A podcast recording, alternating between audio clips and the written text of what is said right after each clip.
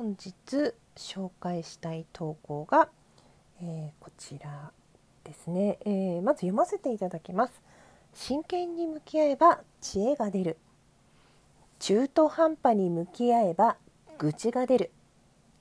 いい加減だと言い訳ばかり。本気でやれば大抵のことは何でもできる。本気は心に響く。応援される。助けてもらえる。真剣に向き合わない人に誰が自分の貴重な時間を割くのかという投稿ですね。うん、こちらも、えーと、インスタグラムの投稿で青髪先生って言われているなんかあの心理学とかいろいろなんかこう精神的なことをなんかこう紹介してくださってる方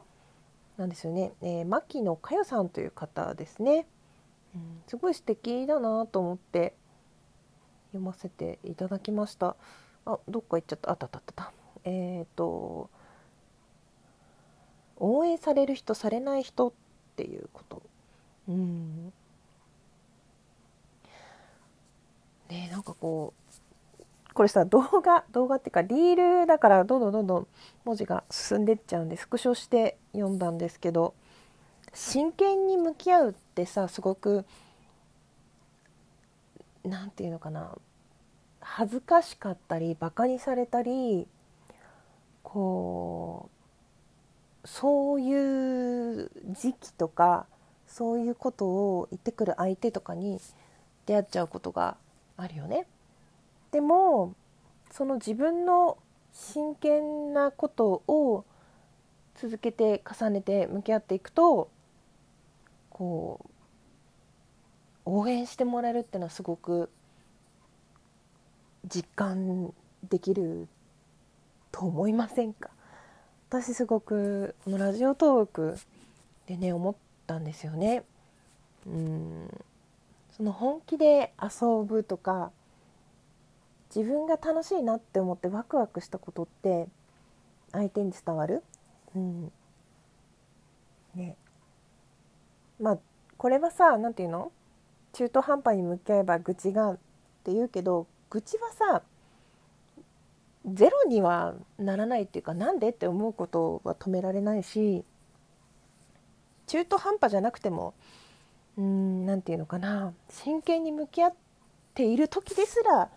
出ないわけではないと思うんだよね。うん、知恵に至るまでそのいいアイデアが出るまでに紆余曲折があってそんなポンポンポンポン出てこないじゃないですか。こうしたらいいのかなとか。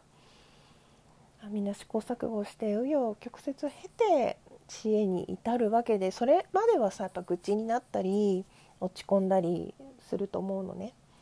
その投稿をご紹介しながら否定するわけでもないんだけど確かにふざけてやってるとかさこう自分が楽しようとしたりさ自分自分が自分がってなってると愚痴にはなりやすいよね。でも自分が自分ががダメっていうわけでもなくてさそういう時期ってすごくうん何て言うのかな。いっぱいいっぱいなんでね余裕がなくって愚痴が出る時って、うん、だから言葉も強めになっちゃうし相手に対してこう愚痴を言いたい対象以外の人へもそういう優しい気持ちが避けなくなっちゃったりさ。なんかそういう状態を早く脱するためにはいい知恵とかねいいアイディア行動することっていうのが大事になってくるのかななんてこれを読んで思ったんだけど。うんこのいい加減だと言い訳ばかりっていうのがね刺さりますね。私も割と自分で自分に言い訳をしがちというかね先延ばし先送り。その嫌ですね。ちょっと辛いなって自分でも思いますね。でもどうにもならないこともいっぱいあってすぐ動けないとかどうにもなんない。どうしたらいいのかっていうぐるぐるぐるぐる思考が回る時もある。だけどどんなことでも本気で伝えたり本気で取り組むっていうのは必ずそれを見てくれる人がいるっていう本当にそれはね思います。発信し続けるというかその配信だけじゃないですよ。ラジオじゃなくても仕事をしっかり趣味だっても趣味であってもパートでも仕事の内容にかかわらずなんかその人の本気っていうのは相手を動かす相手の気持ちに直接届くことなんじゃないかなっていうふうに思います。うん。真剣に向き合わない人に誰が自分の貴重な時間を割くのか。本当そうだよね。あ私